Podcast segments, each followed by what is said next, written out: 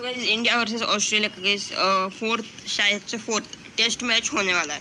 ये match guys इसलिए हिस्ट्रॉलिक है क्योंकि दोनों देशों के प्राइम मिनिस्टर खुद आने वाले हैं मैच देखने के लिए। इस बारे में आपका कहना है? मुझे कम